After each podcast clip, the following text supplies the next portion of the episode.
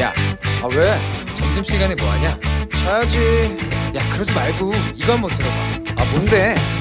지금 당장 라디오를 켜봐 나른한 오후 깨울 시사 토크쇼 모두가 즐길 수 있고 함께하는 시간 유쾌하고도 신나는 시사 토크쇼 오태훈의 시사본부.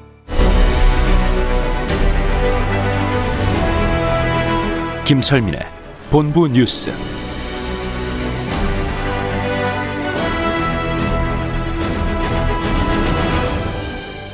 네, KBS 제1라디오 오태훈의 시사본부 2부 시작합니다. 이 시각 중요한 뉴스들 분석해드립니다. 본부 뉴스.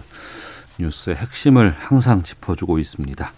KBS 보도본부의 아이언민, 김철민 해설위원과 함께합니다. 어서 오세요. 네, 안녕하세요. 김철민입니다.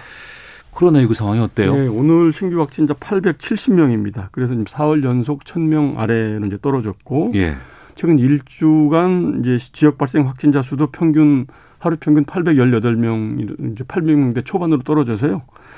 조금 이제 감소세가 보이는 것 같기는 한데 네. 정부에서 일단 그 완만한 감소세에 들어섰다 이렇게 보고는 있는데 그러니까 일주일 전에는 한 1000명대였다가 예, 예, 예. 이게 더 이상 올라가진 않았고 예, 예. 지금은 보면 한 3, 4일 정도 한 800명대. 예, 예, 어. 그렇죠. 그래서 어 그렇지만 지금 뭐 요양병원이라든지 교정시설 이런 데서 예, 지금 계속 나오고 있어요. 계속 나오고 있기 때문에 안심할 수는 없다. 그래서 17일까지 시행되는 사회적 거리두기 강화 조치가 음. 계속 유지돼야 되고 이제 방역의 긴장의 끈을 놓으면 안 된다 이렇게 지금 얘기를 하고 있습니다. 오늘 오전에 방역 지침이 좀 바뀌었대요. 예, 일부에서 이제 그 실내 체육 시설 특히 헬스장 업계 중심으로 해서 그 방역 조치가 형평성이 있는 거 아니냐 이제 이렇게 논란이 계속 되니까 네.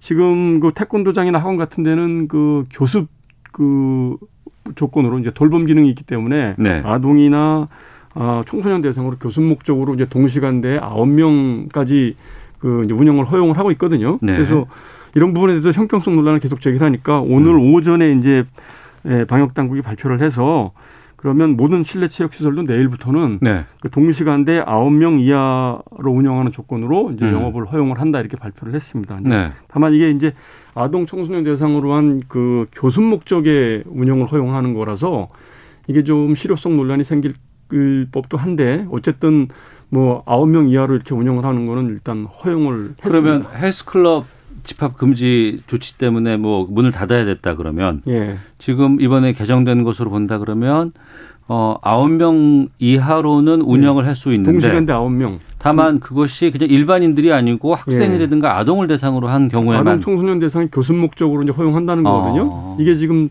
그 학원이나 태권도장에 그렇게 이제 예, 예, 하고 있으니 예, 허용을 하고 있는데 이게 똑, 똑같은 기준을 실내, 모든 실내 체육 시설에 허용을 하겠다는 건데 예. 실내 체육 시설이 이게 그 교습 목적으로 아동 청소년 교습 목적으로 얼마나 이제 이용을 하는지 잘 모르겠습니다만은 그래서 아. 실효성 논란이 생길 수도 있을 것 같습니다. 예. 예. 그리고 미국이 이래요. 예, 미국에서 뭐 의사당에 지지자들이 난입을 해가지고 예, 있을 수 없는 일이 벌어졌는데요. 그 이제 워싱턴 D.C.에 있는 미 연방의회 의사당에서 그 현재 시간으로 6일 오후 1시, 그러니까 한국 시간으로 오늘 새벽 3시죠. 네. 그 상하원 합동회의를 열어서 조 바이든 대통령 당선인의 이제 대선 승리를 확정짓는 대통령 당선자의 승리를 확정하는 그 그렇죠. 주- 자리가 의사당에서 회의가 있었는데 이제 오늘 새벽 3시에 이제 예. 열, 열리, 열렸던 거죠. 예. 그래서 이제 아마 트럼프 대통령의 대선 불복도 이제 끝나는 것이다 이렇게 다들 어. 예측을 했는데 그 대통령 트럼프 대통령 지지자들이 예. 이 의사당에 난입을 해버린 겁니다. 그래서 어. 그 의사당을 점거하고 뭐 의장석을 점거하고 그 난입을 해서 어 우리가 이겼다 이러면서 이제 대선 불복을 이제 선언을 했고요. 예. 이 과정이 이제 의사당 외벽을 타고 올라가서 유리창 깨고 이제 진입을 했거든요. 그러면서 음. 이제 그 이제 경찰들하고 그 물리적인 충돌이 빚어지면서 총기가 발사되는 이런 일이 벌어졌고 또 체류가스가 터지고 이러는 상황들이 네. 그 외신을 통해서 생생하게 다 생중계가 된 겁니다. 그래서 어. 미국의 민주주의의 본산이라고 그러는 미국이 전 세계 조롱거리가 되고 미국의 음. 민주주의가 무너지는 그런 침탈되는 장면이 고스란히 정, 전 세계에 이제 생중계가 된 그런 상황이 벌어진 것이죠. 또 어떻게 거기를 들어갈 수 있었을까요? 그래서 이제 애당초에 그 이제 그 상하원 합동회의가 예정이 돼 있기 때문에 그 주변에서 오전부터 그 지지자들이 이제 시위가 이제 산발적으로 있었는데 외부에서 시위는 있었을 그렇죠. 것 같아요. 예, 외부에서. 예, 근데 예. 이제 트럼프 대통령이 그 중에서 공원에서 벌어진 시- 이제 그 시위에 참석을 해서 연설을 하면서 어, 대선 패배에 승복할 수 없다는 입장을 계속 거듭 밝힌 겁니다. 예. 그래서 이제 그 시위에 그 이제 도화선이 됐고 그다음에 이제 그 회의 그 개- 개의 시각에 맞춰서 이 지지자들이 그 의사당 쪽으로 이제 가두행진을 벌이면서 음. 그 의사당 주변에서 이제 바리케드를 지우고 있던 그 경찰 저지선에 맞닥뜨린 거죠. 그런데 네. 일부 흥- 지지자들이 흥분을 하면서 이제 저지선을 넘어갔고 음. 그리고 이제 경찰이 수적으로 부족해서 이제 역부족이었죠. 그래서 결국 외벽을 타고 의사당 내부까지 진입을 하는 이런 일이 벌어진 겁니다.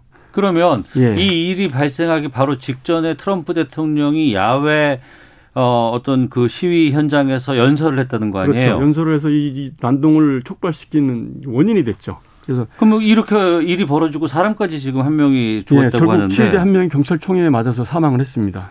예. 여기에 대해서 그럼 그 이후에 트럼프 대통령 어떤 반응을 그 보였습니까? 트럼프 대통령이 이제 그 동영상을 통해서 트위터 동영상을 통해서 그 해산을 촉구를 해야 되는데 그러질 않고 시위대를 옹호하면서 당신들 심정을 이해를 한다. 네. 이렇게 했다가 결국에 사태가 악화가 되고 의사당이 점거가 되니까 어.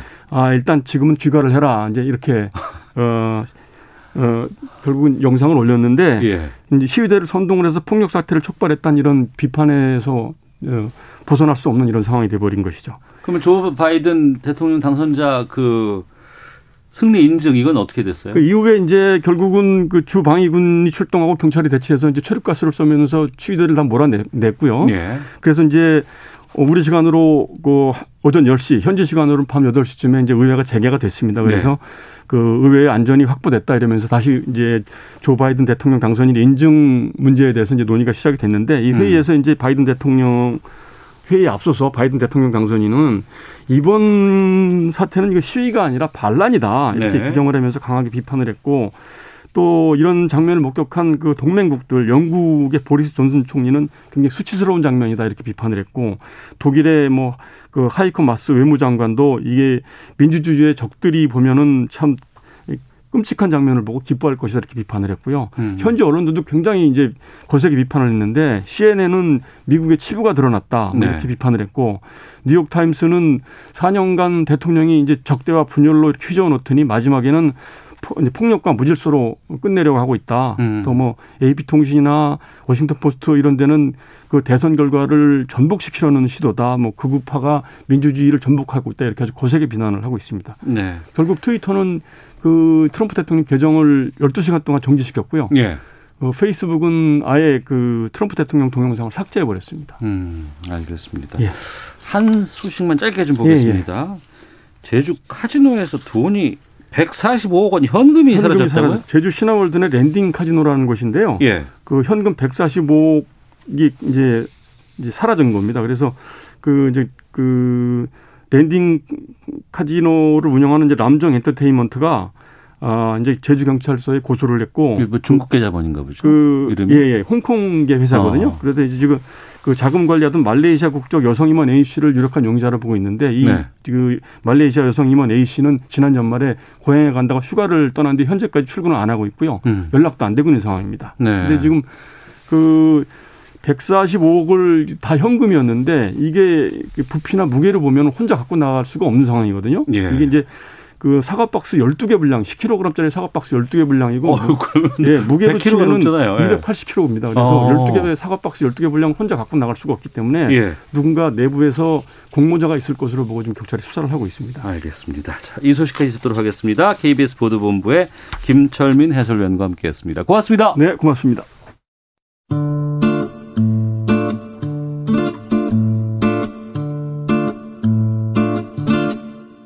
오태훈의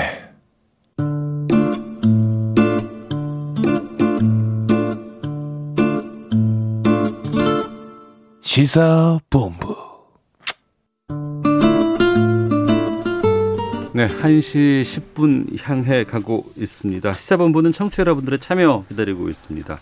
샵 9730으로 의견 보내주시면 되고요. 짧은 문자 50원, 긴 문자 100원, 어플리케이션 콩은 무료로 이용하실 수 있습니다. 팟캐스트와 콩, KBS 홈페이지를 통해서 시사본부 다시 들으실 수 있고 유튜브를 통해서도 만나실 수 있습니다. 일라디오, 시사본부 이렇게 검색해 보시면 영상으로도 방송 확인하실 수 있습니다. 어, 촌철 살인의 명쾌한 한마디부터 속 터지는 막말까지 한 주간의 말말말로 정치권 이슈를 정리하는 시간은 각설하고입니다. 새 2021년 첫 번째 각설하고 완전체로 돌아왔습니다. 아, 최민희 전 더불어민주당 의원 나오셨습니다. 안녕하십니까? 안녕하세요. 불굴의 희망 최민희입니다. 네, 국민의힘 이준석 전 최고위원 자리하셨습니다. 안녕하세요. 안녕하십니까? 예. 두 분, 아, 예, 오랜만에 뵙습니다. 새해 어떻게 지내셨는지 또 좀 근황도 좀 여쭙고 보기도. 저는 연말과 연시를 어쨌든 확진자 예. 접촉으로 인한 어. 격리로 보냈습니다. 예, 예. 네, 근데 격리를 하다 보니까 또 연말 연시가 원래 제가 작년까지의 생각을 해보면은 원래 술 없이 지나가기도 힘들고 어. 또 이렇게 이런 잦은 회식도 있고 했는데 뭐 예. 코로나에다가 제가 스스로 격리되고 이러면서 참 건강하게 보냈습니다. 아, 예. 그런데 저- 사실 예. 이게 저는 건강하게 보냈다는 거지만은 어. 또 우리가 이따가 뒤에서 논의하겠지만은 전반적인 경기 침체가 우려되는 상황까지 온 거 아닌가. 음. 그래서 그 부분은 또 엄중하게 받아들여야 될 것 같습니다. 최민희 의원께서는. 저는 거의 2주를 격리, 격리했다 풀렸다 격, 뭐 이런 식이었거든요. 근데 어, 음, 검사하고 음성 나오기까지 한 36시간. 예. 굉장히 불안했습니다. 저희 어. 어. 머니가 구순이셔서 예, 예, 예. 제가 양성인 순간 어, 아, 생각하면 너무 그래서 음, 그러면서 동시에 예.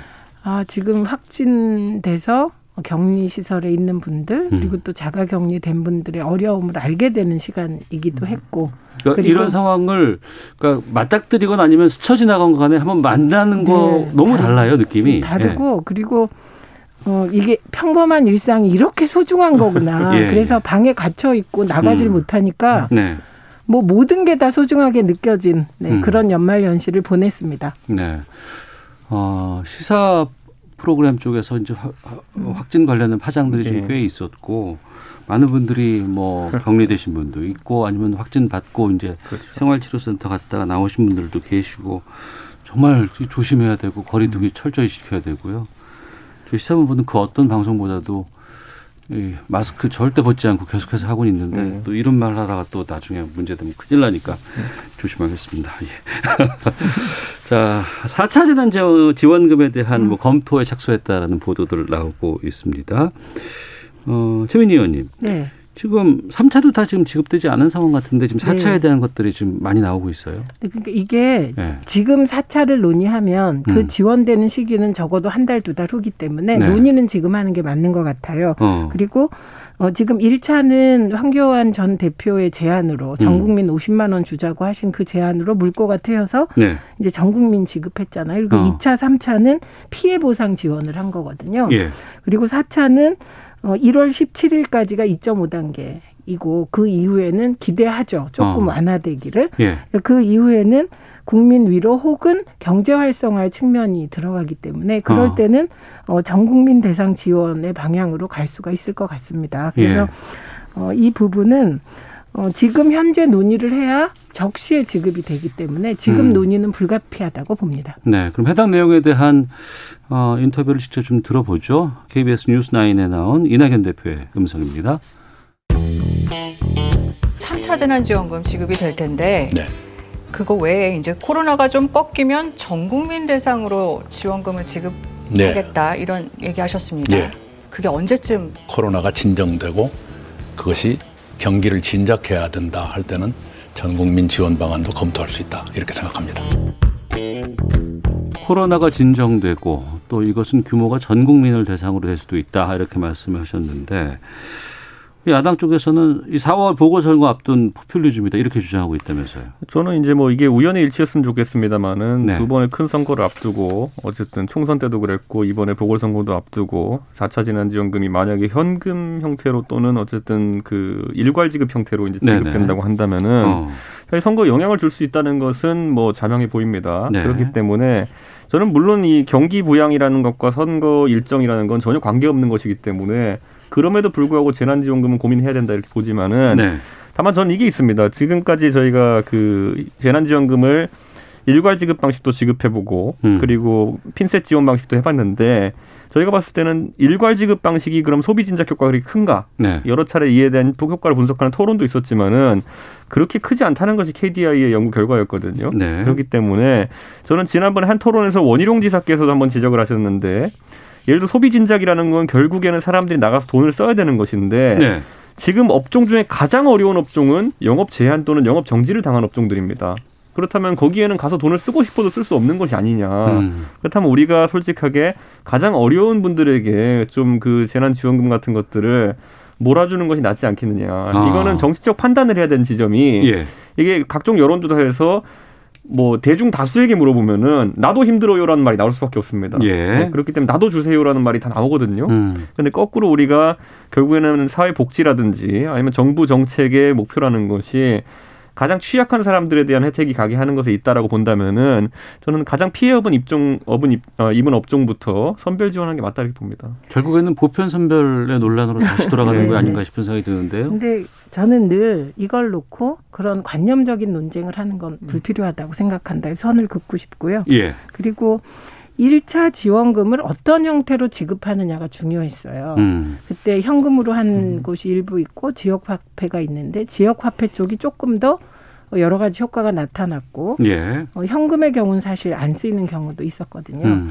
그래서 이거는 뭐 저는 여야가 이걸 놓고 정치적인 논쟁을 할 일은 아니고 네. 현실에 뭐가 필요한가 답을 찾아주셨으면 좋겠고 저는 만약에 이게 한 번만 지급하고 끝날 거라면 이 논쟁을 심하게 해야 되는데 지금 벌써 4차거든요. 예, 예. 저는 앞으로 5차, 6차가 계속 나올 거라고 봅니다. 음. 그렇기 때문에 어, 이번에는 어, 사, 지금 준비하는 건 전 국민 대상으로 했으면 좋겠다. 네. 그래서 이건 위로의 의미가 있는데 이제 원희룡 지사 지적은 음. 살펴봐야 되죠. 그래서 네. 이낙연 대표가 하신 말씀이 코로나가 어느 정도 진정돼야 가능하다는 전제로 어. 말씀하셨어요. 예, 그러니까 영업 제한되어 있는 곳이 풀려야 어.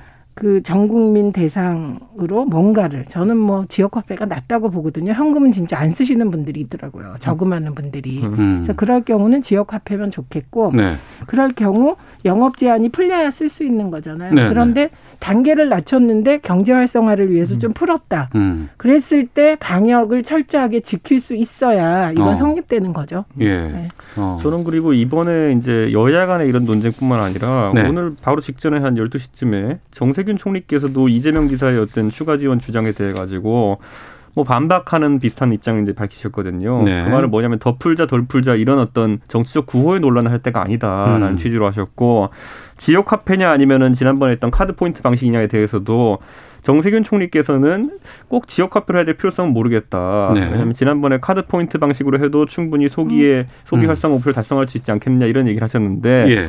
저는 이건 오히려 여당 측에서 아니면 정부 측에서 이런 토론을 하는 것은 긍정적이다 이렇게 네. 봅니다. 왜냐하면 어. 아까 저희가 어, 말씀드렸던 것처럼 야당 입장에서는 당연히 방역에 대한 어떤 예산이나 아니면 경기 활성화에 대한 예산은 저희도 협조하는 모양새지만은 이게 자칫 잘못 변질돼 가지고 선거 때 앞두고 최대한 선심을 쌓는 쪽으로 가게 되면은 음. 그거는 또 민감할 수밖에 없는 사안이거든요. 예. 그렇기 때문에 이런 정 총리께서 어쨌든 이재명 지사의 다소 이제 좀 어, 강한 주장에 대해 가지고 제동을 건다는 거는 야당에서도 환영할 부분이 있습니다. 음. 그리고 청와대에서도 코로나로 인해서 고통받는 정도가 국민들마다 다 다르다. 예, 이 사실을 다 인정하실 것 같아요. 음. 네. 어, 그러니까 예를 들면 전부 다 100% 지급하자. 1차, 2차, 3차, 4차 그런 주장이 없는 것이거든요. 음. 그래서 이걸 이제 그 피해 대상에게만 핀셋으로 지원하거나 전 국민으로 하거나 이 문제는 네. 그 시기의 상태에 따라 달라지는 거기 때문에 음.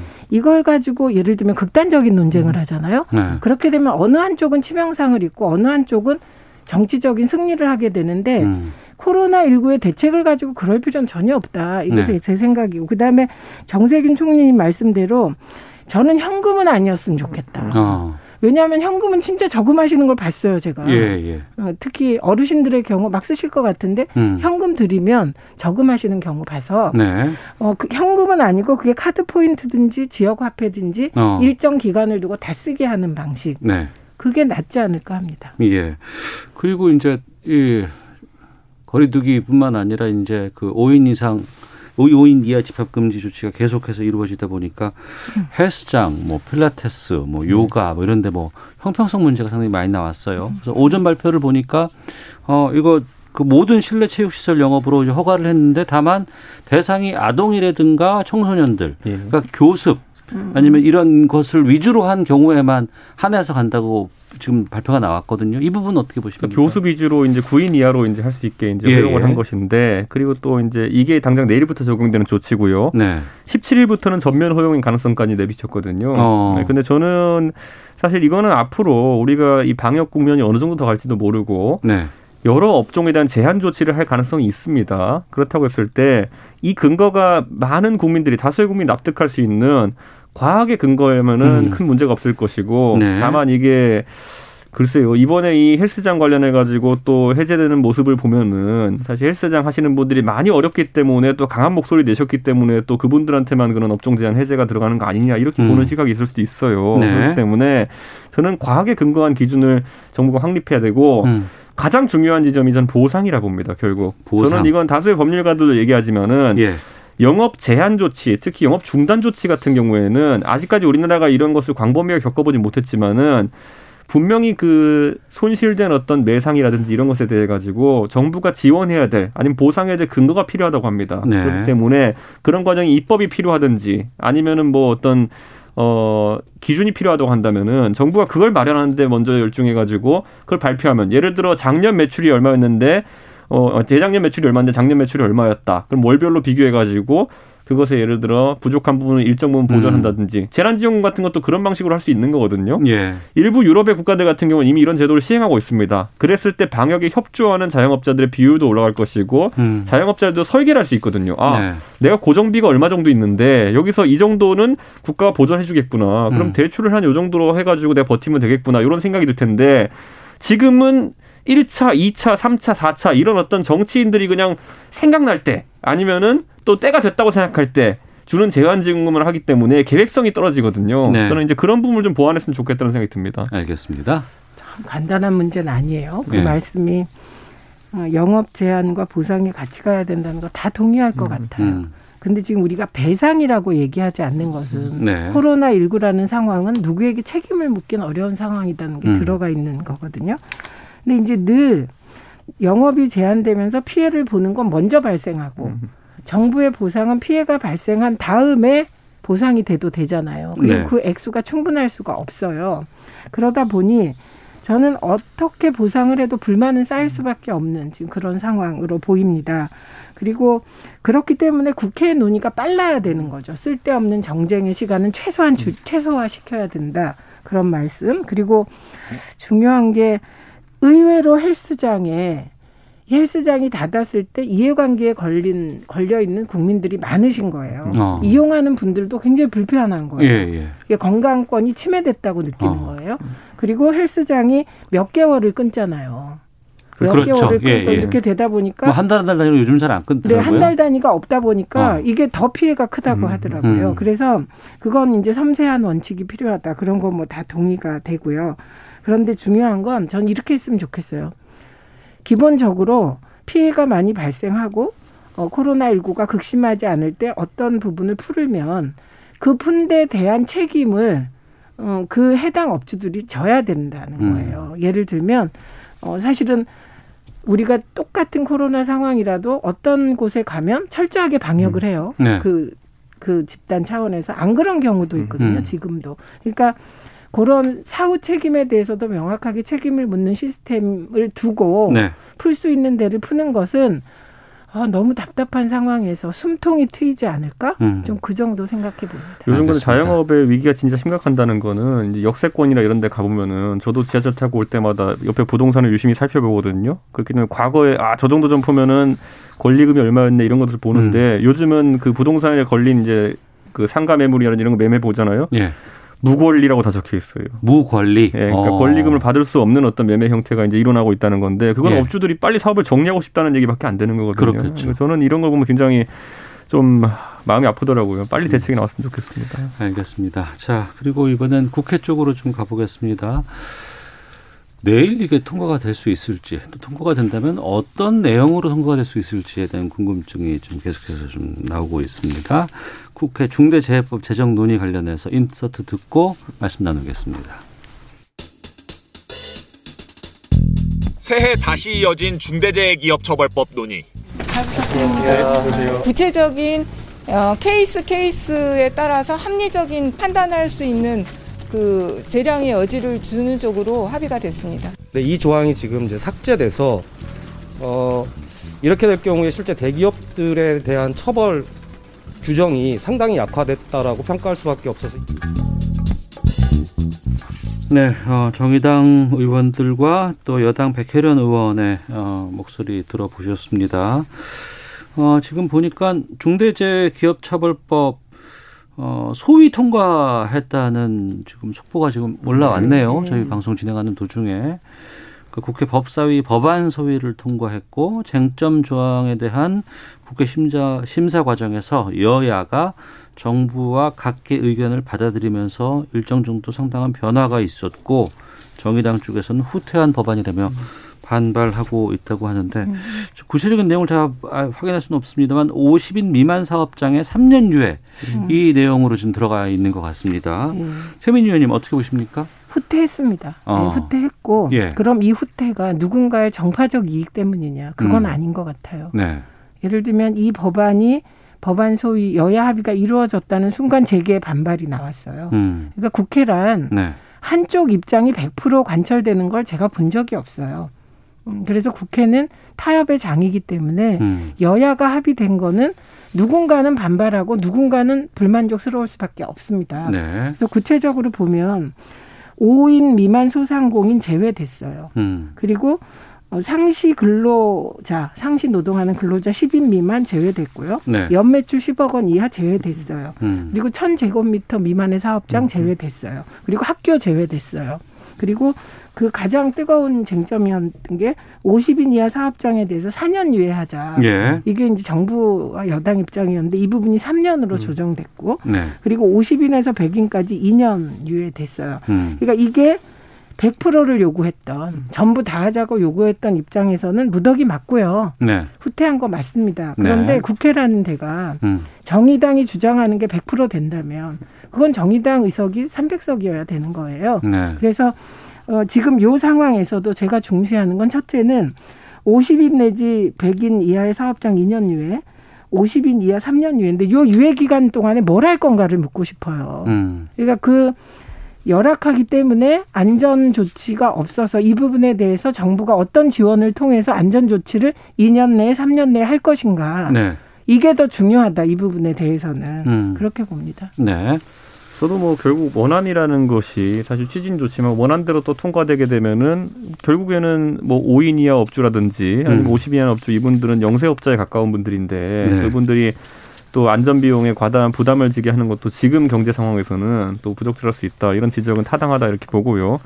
저는 다만 이제 이 보면은 중대재해처벌법의 근로자에 대한 부분과 그리고 중대 시민재해에 대해 처벌하는 거도 뭐 예를 들어 목욕탕 이용객이 예를 들어 재해를 받았을 때 어떻게 이걸 어, 처벌할 것이냐 이런 것들 이런 기준 같은 경우에는 아까 최 의원님 말씀하신 것처럼 천제곱미터를 기준으로 삼았거든요. 그러면 사실 이 업장 기준이 천제곱미터면 상당한 규모입니다. 음. 그런데 이것보다 작은 곳들에서 오히려 그런 시민재해가 발생할 가능성이 있다는 것에 대해 가지고 여야가 조금 더 신경을 썼어야 되는 것이 아니냐. 네.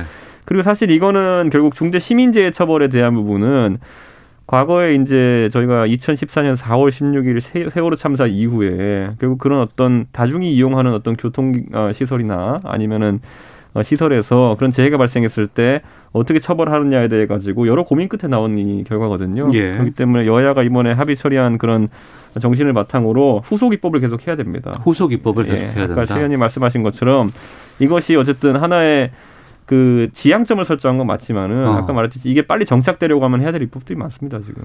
그 법안 소위 통과했으면 지금 뭐 내일 본회의에서는 뭐 여야 합의안이기 때문에 이게 네. 본회의 처리가 될 것 같은데요. 네.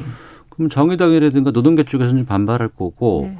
지금 단식 거의 한 달 가까이 가고 있는 이 그 산재 관련된 유족들 이 부분들은 지금 어떻게 될까요? 아니 그러니까 이 부분은 정의당과 유족들이 반대해요. 예, 예. 그런데 반대쪽에서 재개도 또 반, 반발해요. 어. 그래서 저는 무엇인가를 조금씩 조금씩 고쳐가는 과정은 음. 이렇게 샌드위치 돼서 고쳐가고 욕먹고 이렇게 갈 수밖에 없다. 어. 이게 숙명이라고 생각해요. 예. 타협하는 국회. 어. 그래서 제가 아까 말씀드린 게 정의당 의원이 300석인 상황이면 예. 그건 정의당 생각대로 다 될 것이다. 음. 근데 지금 상황이 그렇지 않지 않습니까? 그러나 지금 나와 있는 법이라도 제대로 시행되게 구체적으로 2년 유예 기간에 뭘 보완할 것인가 이런 걸 안 해놓으면 음. 저는 바뀌는 게 하나도 없을 거라고 저는 생각합니다. 정의당이 이제 가장 강하게 반발하는 부분이 5인 이하 사업장에 대한 네네. 어떤 적용 어, 배제라는 것인데 저는 사실 5인 이하의 사업장이라고 한다면은 사업 초기에 굉장히 영세하고 무엇보다도 이제 사업 초기에 챙겨야 될 일이 많은 상황 속에서 각종 이제 노동 관련 법규와 그리고 또 임금 지급이라든지 이런 것들 때문에 업주가 사실 일을 분담해서 처리할 수 없는 구조예요. 예를 들어 음. 5인 이하 사업장에 예를 들어 그 어떤 임금이라든지 이런 걸 전담하는 직원이 있을 리도 만무하고요. 네네. 안전관리 책임자를 따로 두길 리도 만무하고요. 어. 그런 상황 속에서 이게 전반적인 경제 위축으로 갈 수도 있습니다. 5인 이하의 사업장까지 이걸 적용하다 보면은 음. 그렇기 때문에 정의당도 당연히 그 약자의 입장을 대변하는 것은 가능하겠지만은 현실적으로 뭐 경제 활성화라는 측면도 고민하지 않을 수 없기 때문에 네. 이 정도는 좀 타협을 해야 되지 않을까 싶습니다. 알겠습니다. 자, 각설하고 함께하고 계시는데요. 헤드라인 뉴스 듣고 기상청 교통센터 다녀와서 두 분과 계속 말씀 이어가도록 하겠습니다. 정부는 코로나19 신규 확진자가 감소세를 보이고 있지만 위중증 환자는 시차를 두고 증가하고 있다고 평가했습니다. 현재 위중증 환자는 400명입니다. 미국 상원이 시위대 난입 후 속개된 회의에서 이의가 제기됐던 애리조나주의 선거인단 투표를 유효 투표로 인증해 바이든 당선인의 대선 승리 확정에 한 발 더 다가섰습니다. 문재인 대통령이 오늘 청와대에서 영상으로 개최된 신년 합동 인사회에서 2021년을 회복, 통합, 도약의 해로 정의하며 소중한 일상을 회복하자고 격려했습니다. 더불어민주당이 권리당원 투표 50%, 일반 국민 여론조사 50%로 4월 재보궐선거 후보를 선출하기로 했습니다. 제주국제공항에 눈이 내리고 강한 바람까지 불면서 오늘 운항 예정이었던 항공편 170편 가운데 오전 11시 기준으로 3분의 1가량인 65편이 결항됐습니다. 지금까지 헤드라인 뉴스 정한 나였습니다. 이어서 기상청의 강혜종 씨 연결합니다. 네, 먼저 미세먼지 정보입니다. 미세먼지 농도 오늘 양호하고 내일까지도 북서기 절풍의 맑은 공기가 흘러들면서 공기는 깨끗하겠습니다. 이 서해안에는 폭설, 전국적으로는 한파 이렇게 두 축을 이루고 있습니다. 위험 요소가 다분한 날씨입니다. 현재 충청, 호남, 제주에는 대설특보 내려져 있는 가운데 눈이 강하게 쏟아지고 있는데요. 모레까지 10에서 20cm의 눈이 더 내리겠고 전라 서부에는 30cm, 제주 산지에는 최고 50cm 이상의 눈이 더 쌓이는 곳이 있겠습니다. 시설물 관리 잘 해주셔야겠습니다. 경기 서해안 쪽도 오늘 밤과 내일 아침 사이 1cm 정도의 눈이 예상되고요. 그 밖에 대부분 지방은 내일까지 맑은 날씨를 유지하겠습니다. 북극발 한파 속에 한파특보는 점점 확대돼 대부분 지역에 이 특보가 내려져 있습니다. 서울의 오늘 아침 기온 영하 16.5도였고요. 내일은 영하 17도로 추위의 절정을 이루겠습니다. 오늘 낮 기온 서울 영하 11도 등 영하 13도에서 영하 3 도의 분포고 내일도 서울 영하 10도 등으로 오늘과 거의 비슷합니다. 아침 최저 기온은 철원이 영하 26도, 대관령 영하 25도까지 내려가겠습니다. 그리고 오늘 해안과 제주, 강원 산지 위주로 전국적으로 강풍이 불겠습니다. 또 해상의 물결도 최고 5m를 읊기 때문에 항공기와 여객선 이용하실 분들은 운항 정보 확인하셔야겠습니다. 지금 서울의 기온은 영하 12도입니다. 날씨였고요. 다음은 이 시각 교통 상황 알아보겠습니다. KBS 교통정보센터의 이 승미 씨입니다.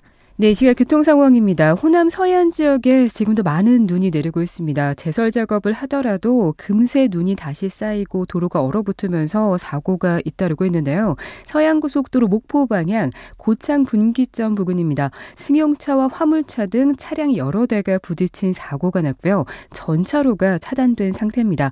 뒤쪽으로 차량들이 꼼짝을 못하고 서 있는 상황이니까요. 운행에 참고하시기 바랍니다. 서울 쪽으로는 무안 1터널 부근과 한평 휴게소 부근 부근, 또 영광 이터널 부근과 선안산 부근에서 사고를 처리하고 있습니다. 순천 완주 고속도로 완주 방향은 용암 4터널 안 2차로에서 사고 적재물 처리가 계속되고 있고요. 1km 구간 정체입니다. 호남 고속도로 순천 방향으로는 금산산 부근 2차로와 갓길에서 사고 처리 중이고요. 이 지역으로 가급적 운행을 자제하시는 게 좋겠고요. 부득이 운행하실 분들은 기상 정보와 교통 정보 잘 확인하면서 안전 운전하시기 바랍니다. KBS 교통정보센터였습니다.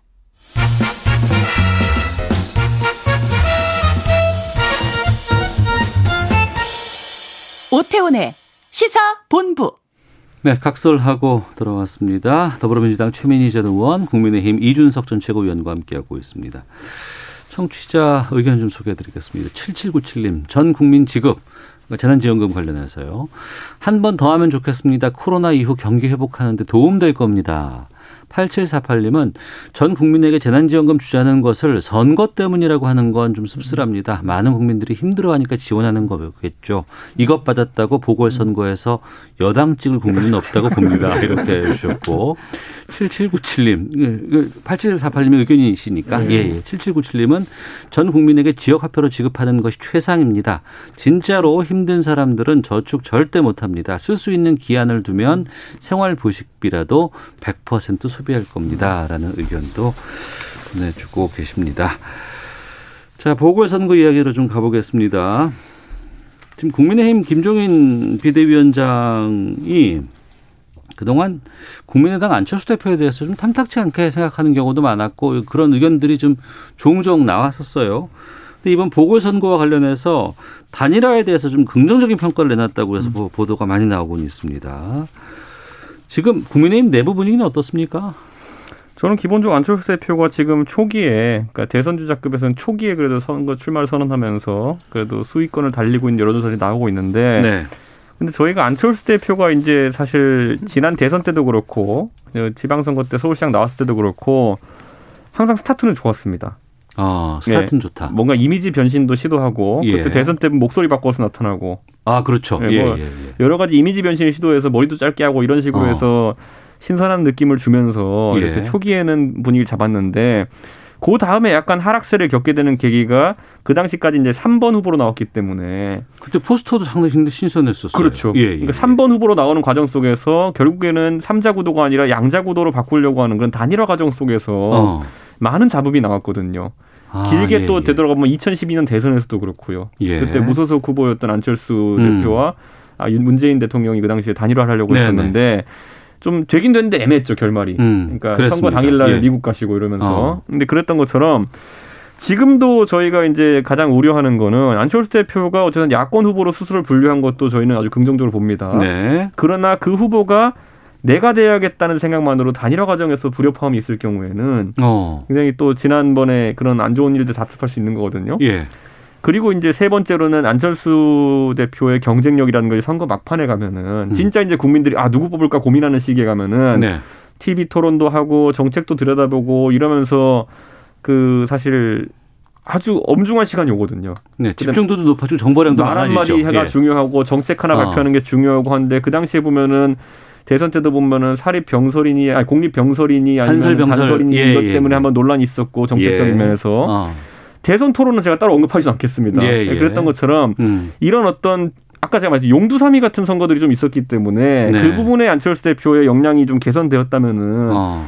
그렇다면 충분히 야권 단일 후보가 될 수 있다 이런 생각을 하고 있는 거죠. 그 부분에 대해서는 최민희 의원께서 많이 아, 시잖아요 아, 그렇죠, 그렇죠. 경험도 있으시고. 그러니까 단일화의 단일화는 승리의 필요 충분 조건이 아니에요. 그냥 예. 필요 조, 조건이죠. 어. 단일화가 승리로 가는 건 필요 충분 조건이 완성됐을 때예요. 예. 단지 단일화가 아니라 음. 감동을 주는 단일화여야 돼요. 네. 2012년에 단일화 과정에서 감동을 못 줬습니다. 음. 그러니까 단일화의 효과가 거의 없었어요. 네. 2012년 대선에서. 어.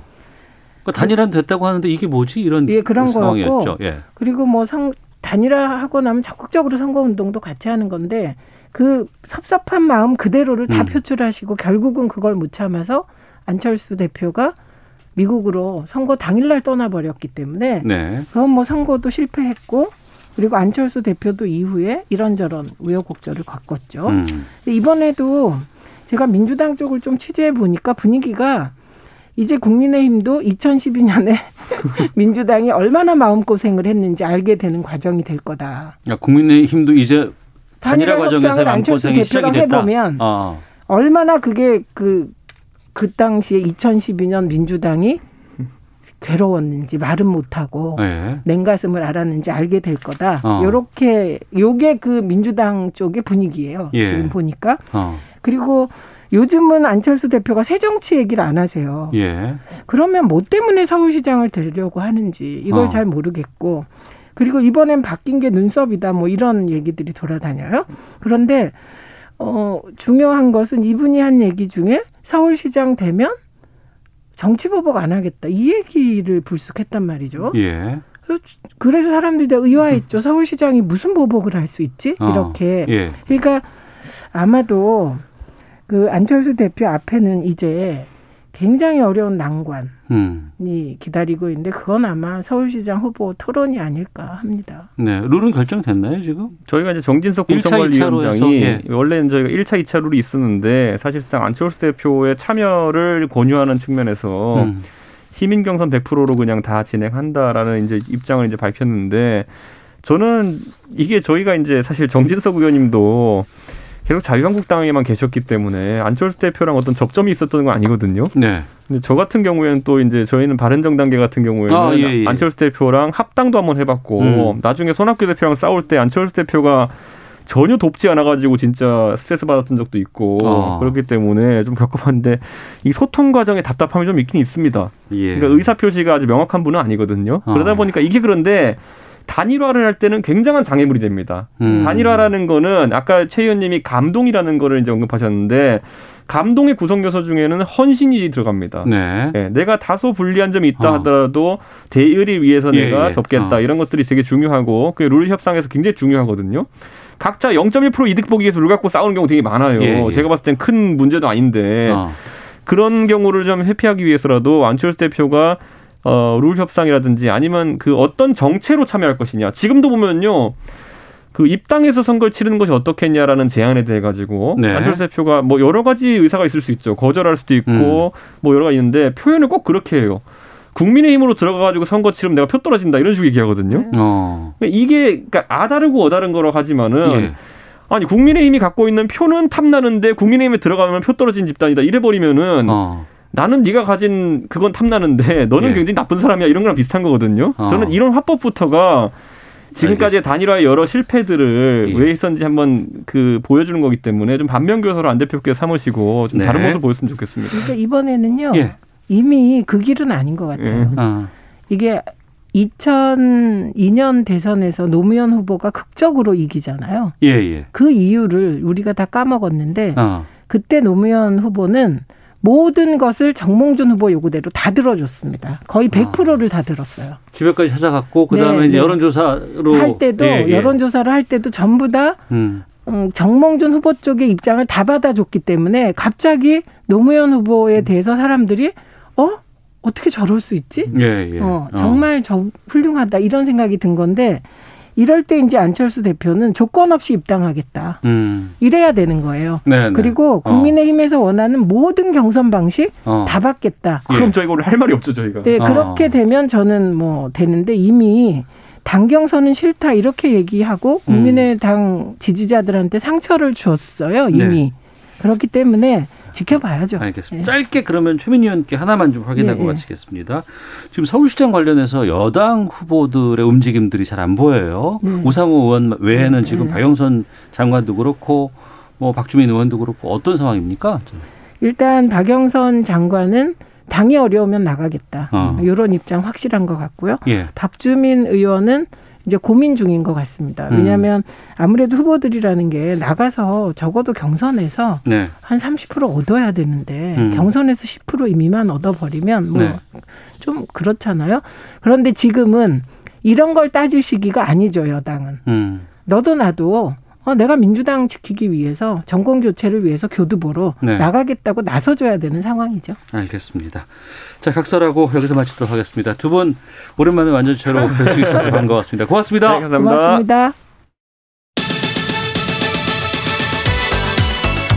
오태훈의 시사본부는 여러분의 소중한 의견을 기다립니다. 짧은 문자 50원, 긴 문자 100원의 정보 이용료가 되는 샵 9730, 우물정 9730번으로 문자 보내주십시오. KBS 라디오 앱 콩은 무료입니다. KBS 라디오 오태훈의 시사본부. 지금 여러분은 대한민국 라디오 유일의 점심 시사 프로그램을 듣고 계십니다. 네, 사회에 존재하는 다양한 이슈에 대해서 가감 없이 우리 생각을 표현하는 시간입니다. 세상의 모든 리뷰. 김선영 문화평론가와 함께합니다. 어서 오세요. 안녕하세요. 예. 지난해 연초에 2월이었나 그랬을 네. 거예요. 저희 그 지난해 12월 말에 이제 결산할 때도 김선영 평론가와 이 얘기를 했었는데 네. 기생충의 아카데미 오스카 네. 네개 부분 수상, 네. 어, 작품상, 감독상 뭐 이런 거 다 포함해서 중요한 거 다 받았잖아요. 그렇죠. 참 기운차게 시작을 했는데 네. 그 이후에 이제 코로나 때문에 이제 문학의 영화계가 상당히 힘들었습니다. 네. 그리고 이제 1년이 지났고 그렇죠. 올해도 어 올해는 뭐 그럴 텐데 아니에요. 이게 뭐가 좀 있어. 이런 네. 분위기가 확 들어와서 네, 맞아요. 반갑기도 하고 좀 놀랍기도 하고 그래서 좀 여쭤볼까 합니다. 네. 제2의 기생충이라고 불리는 영화가 있고 네. 그 영화가 미나리라는 영화예요. 예, 위너리라는 작품이에요. 어. 그러니까 이게 뭐 이게 사실 이렇게 설레발이 될 수도 있는데 예. 어 그럼에도 불구하고 이 영화가 이룬 성취가 너무나도 기생충 못지않게 놀랍기 때문에 이제 음. 오늘 새해 첫 이슈로 가져오기에 네. 좀 많은 분들이 기뻐하실 소식이 아닌가 싶어서요. 국내에선 개봉했나요, 이게? 아니요. 그 아직 개봉 전이고요. 미국에서도 지금 예. 그 제한 개봉만 된 상태고요. 어. 어, 미국에서는 이제 아마 오스카 레이스 때문에 예.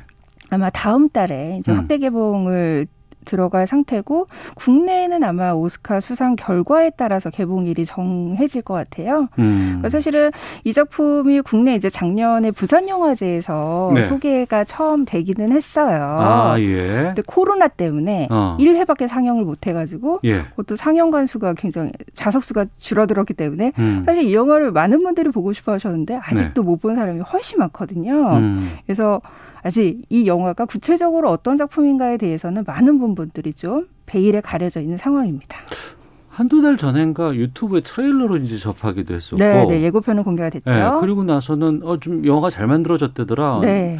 오스카에서 관심 가져도 되지 않을까라는 기대가 좀 있었는데 네. 최근 요 한두 주 사이에 갑자기 더 이것들이 확 붐이 좀 일고 있다고 들었어요. 그렇죠. 그러니까 이게 아무래도 오스카를 바라보면서 예. 주요 뭐 비평가협회 시상식이라든지 주로 음. 영화 시상식들이 대부분 이제 연말과 연초에 있죠. 예. 네, 그 후보작들이라든지 수상 결과가 발표가 되는데 어. 이 지금 미나리가 뭐 작품상도 그렇고 특히 이제 윤여정 씨가 이 작품에 출연을 하셨는데 윤여정 씨. 네, 예. 여우 조연상에 굉장히 오스카의 유력 후보로 거론이 되고 있어요. 어. 그리고 실제 로 미국의 저 주요 비평가 협회상 시상식이라든지 이런 데에서 지금 7관왕 여우조연상 7관왕을 차지했거든요.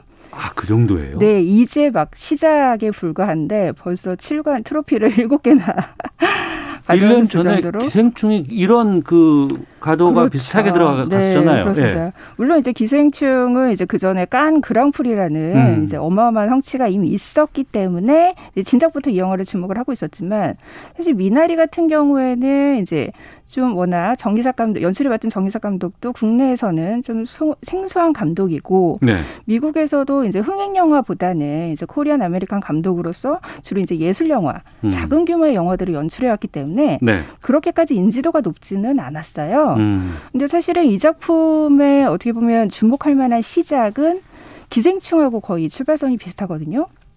기생충이 오스카 작품상을 어, 휩쓴 그 시기에 미국에서는 최고의 독립영화 시상식이라고 불리는 썬댄스 영화제가 네. 치러졌는데 이미 거기에서 그 심사위원 음. 대상과 관객상을 수상을 했어요. 네. 특히나 썬댄스에서 관객상을 수상한 작품들은 음. 작품상과 대중 대중성을 이제 작품성과 대중성을 모두 인정받은 영화들이 어. 수상을 하기 때문에 예. 진작부터 이 작품에 주목하고 있는 분들이 많았었는데 어.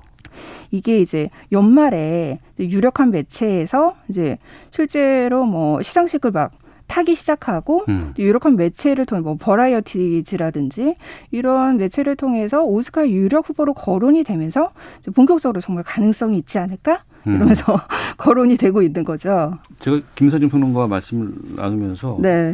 청취자분들께서 도대체 그 영화 뭔데? 이렇게 물어보실 분들이 계실 것 같아서 네, 네. 어떤 영화인 거예요? 아, 이게 제목이 굉장히 좀 평범하고 그러니까 이게 미나리가. 우리가 삼겹살을 먹을 때 네, 구워서 먹는 그, 미나리. 미나리예요. 네. 아, 그래요? 네, 우리 한국에서 어. 정말 한국인들이 굉장히 좋아하는 예. 그 미나리인데 이제 보고 볶국할 때 뭐 넣으면 맛있고. 그렇습니다. 예. 그러니까 이게 1980년대에 이제 미국으로 이민한 한국계 미국인 가정의 이야기예요. 80년대 미국 이민 가정. 그렇습니다. 예. 그러니까 이게 왜 이런 그 시대적 배경을 가졌냐면 이 영화를 실제로 연출한 정이삭 감독이 정 이삭 감독이 정이삭. 네 예. 한국계 미국인 감독으로서 본인의 자전적인 이야기를 그럼 이 정의삭 감독도 80년대 미국으로 이민한 분이네요. 이민한 가정에서 어. 이제 이분은 이제 미국에서 태어나셨고 아, 예, 부모님들이 예. 음. 이제 미국으로 이민을 해서 그 가정에서 태어나서 미국 생활에 어떻게 적응을 했는지 그 어떤 고난과 굉장히 눈물의 이야기가 있을 거 아니에요. 네.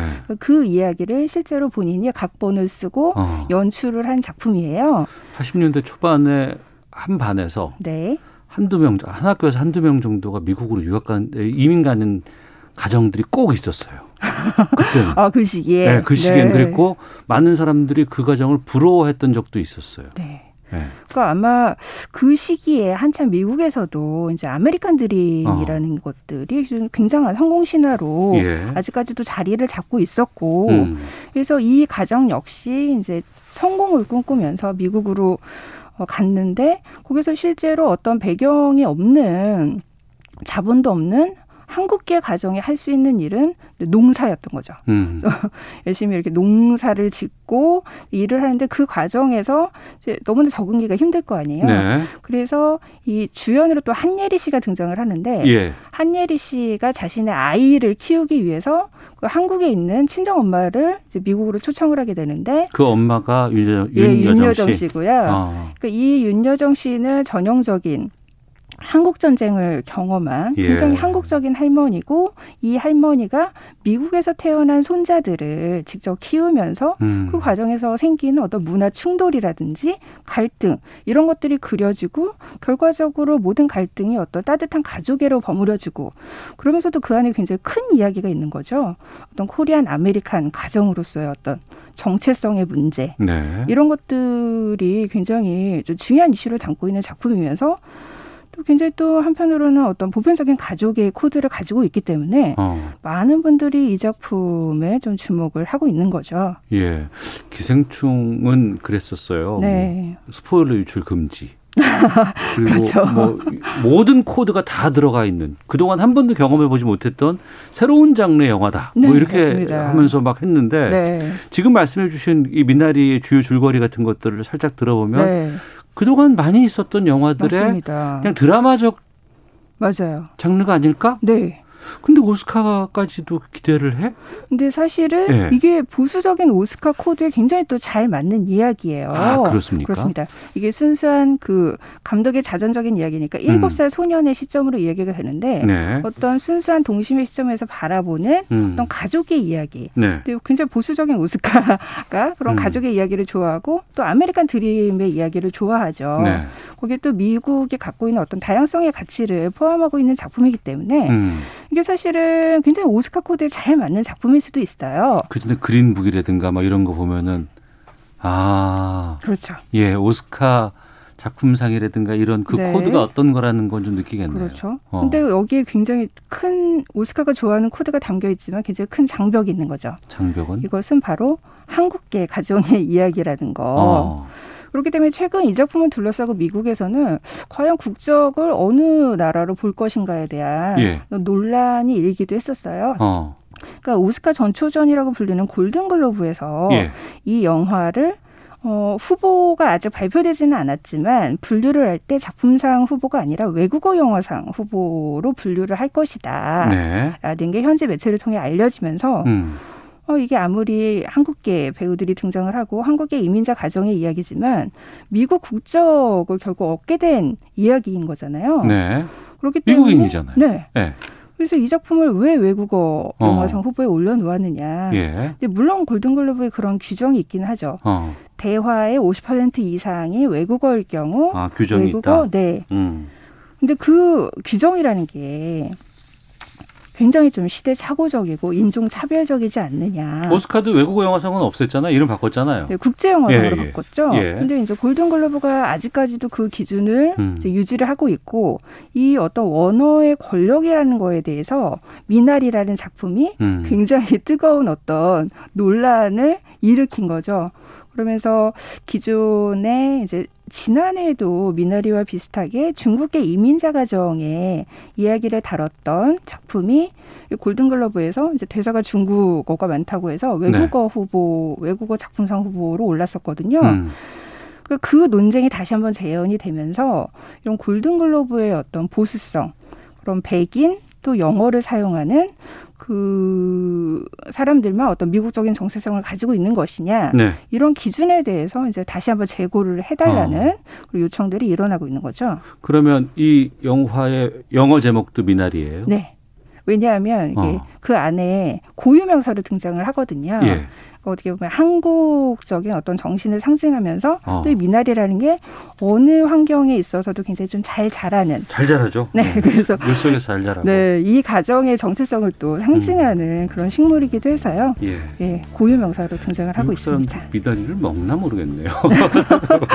알아보겠습니다. 어, 한번 맛을 보셨으면 좋겠어요. 네. 맛있는데요. 세상의 모든 리뷰 김선영 평론가와 함께했습니다. 고맙습니다. 네, 감사합니다. 예. 자, 오태훈의 시사본부 여기서 인사드리도록 하겠습니다. 내일 뵙겠습니다. 안녕히 계십시오.